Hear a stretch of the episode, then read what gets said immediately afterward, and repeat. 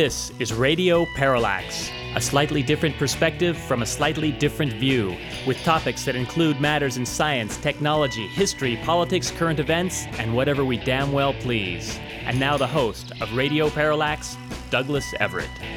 Welcome to the program this Thanksgiving Day. As you may be aware, Radio Parallax is heard locally every Thursday.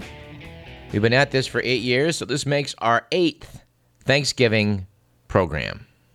We are, of course, well aware of the fact that a show that airs locally at 5 p.m. on Thanksgiving may have something of a decrease in listenership. Uh, many of you will be uh, attending the various and sundry family feasts taking place. But we're fairly confident that uh, radios will be on in various firehouses, p- police stations, hospitals, and uh, various locations where people continue to work in spite of the fact that it is a holiday. We like every year to salute all of you who are, as we speak, on the job, perhaps with a radio in the background, doing what you must do for the benefit of public safety and welfare. So, on this day of Thanksgiving, we would like to offer a special thanks to all of you who are doing your duty today. As we've done on several programs in the past, we'd like to put something uh, especially fun and uh, festive. And so, what we're going to do is borrow, I think, for the third or fourth time, I, I, I lose track of uh, which it might be, of one of our favorite segments, which we did not ourselves do, but, uh, but rather is Ira Glass's This American Life program and the, uh, the show they did uh, discussing failure. So, stay tuned for that in our third segment today.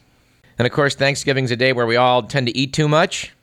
So we'll take a brief look at diet in our second segment today with our pal Greg Stebbin from Men's Health Magazine, specifically addressing the issue of how much salt is too much. And of course, we'll hear from our good pal Will Durst before we're through. But, as always, let us begin the program as we like to do with On This Date in History, the date in question today being the 25th of November.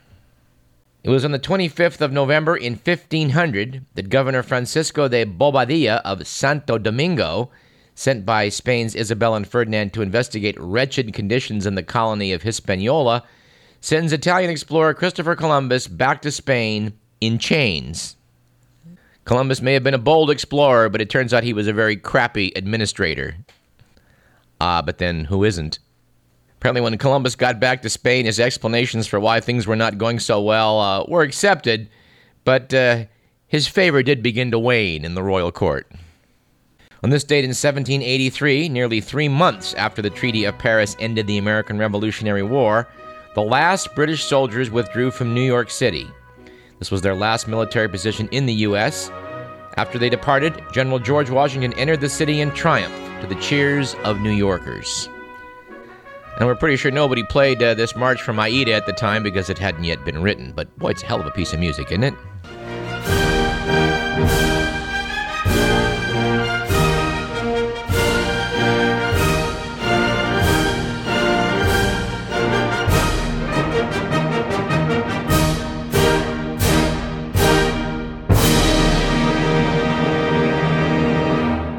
And it was on this date, February 28th, in 1792, that the first Farmer's Almanac was published here in the United States. And on Radio Parallax, we've used the Farmer's Almanac on more than one occasion. Just a little tip if you go to buy one, make sure it's the Western edition. Because if you're following the astronomy and the tide tables and such, I think you'd rather have it for San Francisco than Boston, wouldn't you? So on that one, let the buyer beware. Western edition. On November 25th, in 1867, dynamite was patented in the United States by the Swedish chemist Alfred Nobel. Nobel was quite concerned about the potential harmful uses of his invention, duh, and eventually created the Nobel Prize to promote advances toward peace. On November 25th, in 1923, transatlantic radio broadcasting began for the first time between England and America. This date in 1940, the American cartoon character Woody Woodpecker debuted in Walter Lantz's Knock Knock. I must confess, Woody was not one of my cartoon favorites. Seven years later, on this date, 1947, the New Zealand Parliament finally confirmed the 1931 Statute of Westminster, which granted New Zealand's independence from Great Britain. I guess the Kiwis liked being British citizens. All right, 25th of November 1948, Ed Parsons, who owned a radio station in Astoria, Oregon, invented cable television. Parsons detected a usable signal from a TV station 150 miles away, then ran a cable from the antenna on the hotel where he lived into his living room. He then put a TV set in a store window and brought the signal to it with coaxial cable. This was the first recorded use of coaxial cable to carry television signals. And finally, 20 years ago today on this date, November 25th, 1990, Poland held its first popular presidential election following communist rule. The founder of Solidarity, Lech Walesa, received a plurality of the votes and won a runoff on December 9th. A privilege to say I was able to hear Lech Walesa speak at Freeborn Hall here on the UC Davis campus some years back. It was amazing to contemplate a man who was a union leader, an electrician, working for a union, becoming his country's president.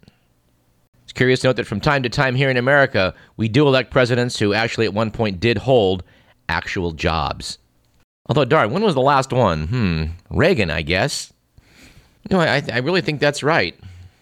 Oh, and if you think we're forgetting all those phony baloney jobs that George W. Bush had, uh, no, no, we're not. We, we don't think they count. Our quote of the day comes from John Ruskin, who said, In order that people may be happy in their work, these three things are needed they must be fit for it, they must not do too much of it, and they must have a sense of success in it. I think he's right. Our quote of the day comes from Secretary of State Hillary Clinton, who noted a couple months back that Mexico is looking more and more like Colombia looked 20 years ago, which is a scary thought. In passing through South America 20 years ago, yours truly was scared out of his wits at the prospect of going to Colombia. But apparently, a couple decades later, things have settled down, and um, in fact, uh, I will probably be in that general vicinity for the next several weeks, meaning that most of the radio parallaxes you'll be hearing in December will be encore editions with some uh, freshening up. If possible, I'm going to try and do a direct report from South and Central America, but we haven't worked the details out. That may be hard to pull off, but we we may give it a shot. Our joke slash quip of the day comes from the immortal Oscar Wilde, who once said, Be yourself. Everyone else is already taken. Our stat of the day is that only 33% of boys born in the U.S. last year were circumcised, according to a new medical review. Circumcision rates have been dropping precipitously since the American Academy of Pediatrics announced there was no sufficient medical justification for removing male babies' foreskins which kind of reminds me of a bonus joke. Wherein a man is walking down one of the Jewish sections in New York and he passes a storefront where a mohel operates. A mohel is someone who performs the circumcisions on young Jewish babies. He notices that in the storefront there's a violin. He walks in and asks for the mohel and says, I gotta ask you, why do you have a violin in the store window? Mohel looks at him and says, What would you put in the window?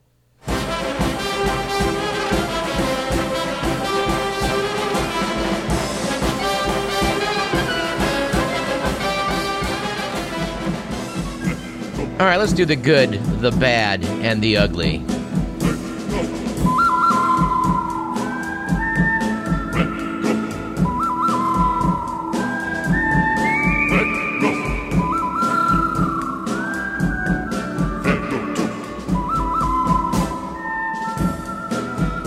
According to the Week magazine, it was a good week last week for seeing yourself as others see you. After Bob Muse of Britain, who weighed 297 pounds, lost 100 pounds after seeing himself, complete with his pendulous belly, on Google Street View. Said Muse, I was horrified when I saw that photo. Well, whatever it takes, you know? It was, on the other hand, a bad week for self editing after an Indonesian author released a 5,472 page book on Barack Obama. The book, which is one foot thick, chronicles Obama's early life in Indonesia. Explained author Damien Dematra, he is someone I've been inspired by. But I hope nobody tells Vince Bugliosi about this. I think his book on JFK only runs 4,000 pages. Just kidding. We've had Mr. Bugliosi on this program twice, and we admire him very much. It's just that he's completely wrong about the JFK case. Well, I take it back. Not completely wrong. His debunking some of the more wacko theories is accurate. But his endorsement of the Warren Commission report does fall a bit short. By the way, that opinion, like all those heard on this program, do not necessarily represent those of KDVS, our sponsors, or the UC Regents. But finishing up our good, bad, and the ugly, it was an ugly week last week for losing gracefully. After Sheriff Raymond Hamrick of Cleveland County, North Carolina, who lost his bid for re election to Captain Alan Norman, fired Norman three weeks before he moves into his new office. All right, from the letters to the editor, we have the following. This wasn't actually written to us, it was written to the editors of New Scientist magazine, but it may be appropriate for a day where people eat and drink too much. The letter writer posed the following question What is the significance of James Bond's famous phrase, shaken, not stirred?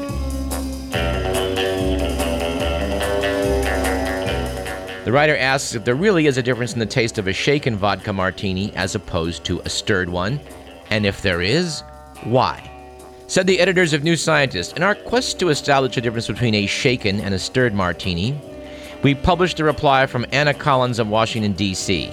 She informed us that Bond ordered his martinis shaken so that the ice helped to dissipate any oil left over from the manufacture of vodka from potatoes, the base vegetable for many vodkas at the time Ian Fleming was writing the James Bond novels.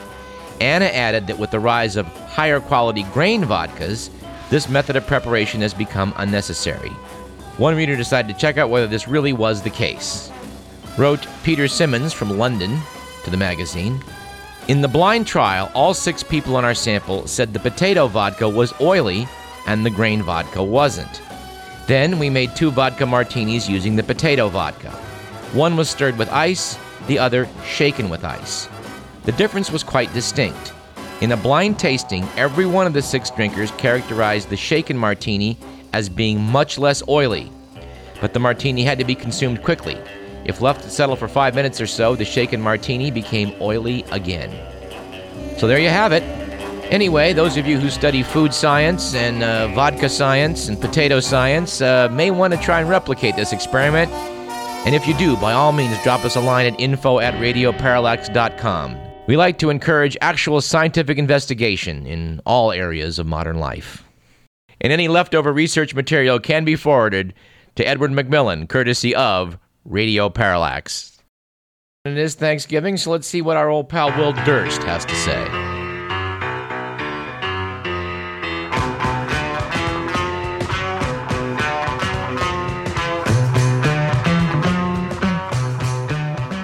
Hey guys, Will Durst here to speak about my favorite holiday Thanksgiving. Food, family, friends, and football. For the five F's. I remember the Thanksgivings of yesteryear, the big old family reunion, which I looked forward to until about five seconds after I hit the front porch. Then it all came back why I left home. And they always made me sit at that stupid fold up cardboard kids' table. You couldn't move up to the wooden table because none of them would die. Thanksgiving was my mother's designated holiday, and she thought she was cooking for the 8th Tank Battalion. Every year, she'd seek out this mutant poultry farm and buy a turkey the size of a lazy boy recliner. So it was turkey for weeks. Turkey till you trot turkey sandwiches, turkey salad, turkey a la king, finally, turkey carcass in hot water. Soup? No, ma, it's skeleton juice.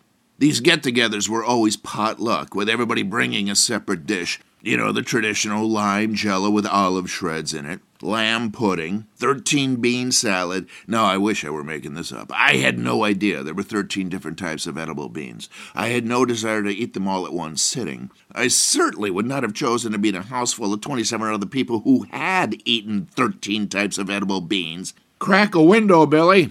Well, break it then. Candle flames turning blue all over the house. Methane is our friend. One aunt would always bring the mystery food Seemed innocent enough a glass Pyrex dish with tinfoil on the top. International symbol for normal food, I believe. But no, it was a food ruse, a culinary ambush. You lifted the foil, and this stench would shoot straight up. Ceiling tiles curling at the edges. Three rooms away, watching football, grown men would go, The hell was that? Children crying uncontrollably, Daddy, I'm scared. No one knew what it was. A greasy black mass that looked like it was boiling, but nowhere near any apparent heat source.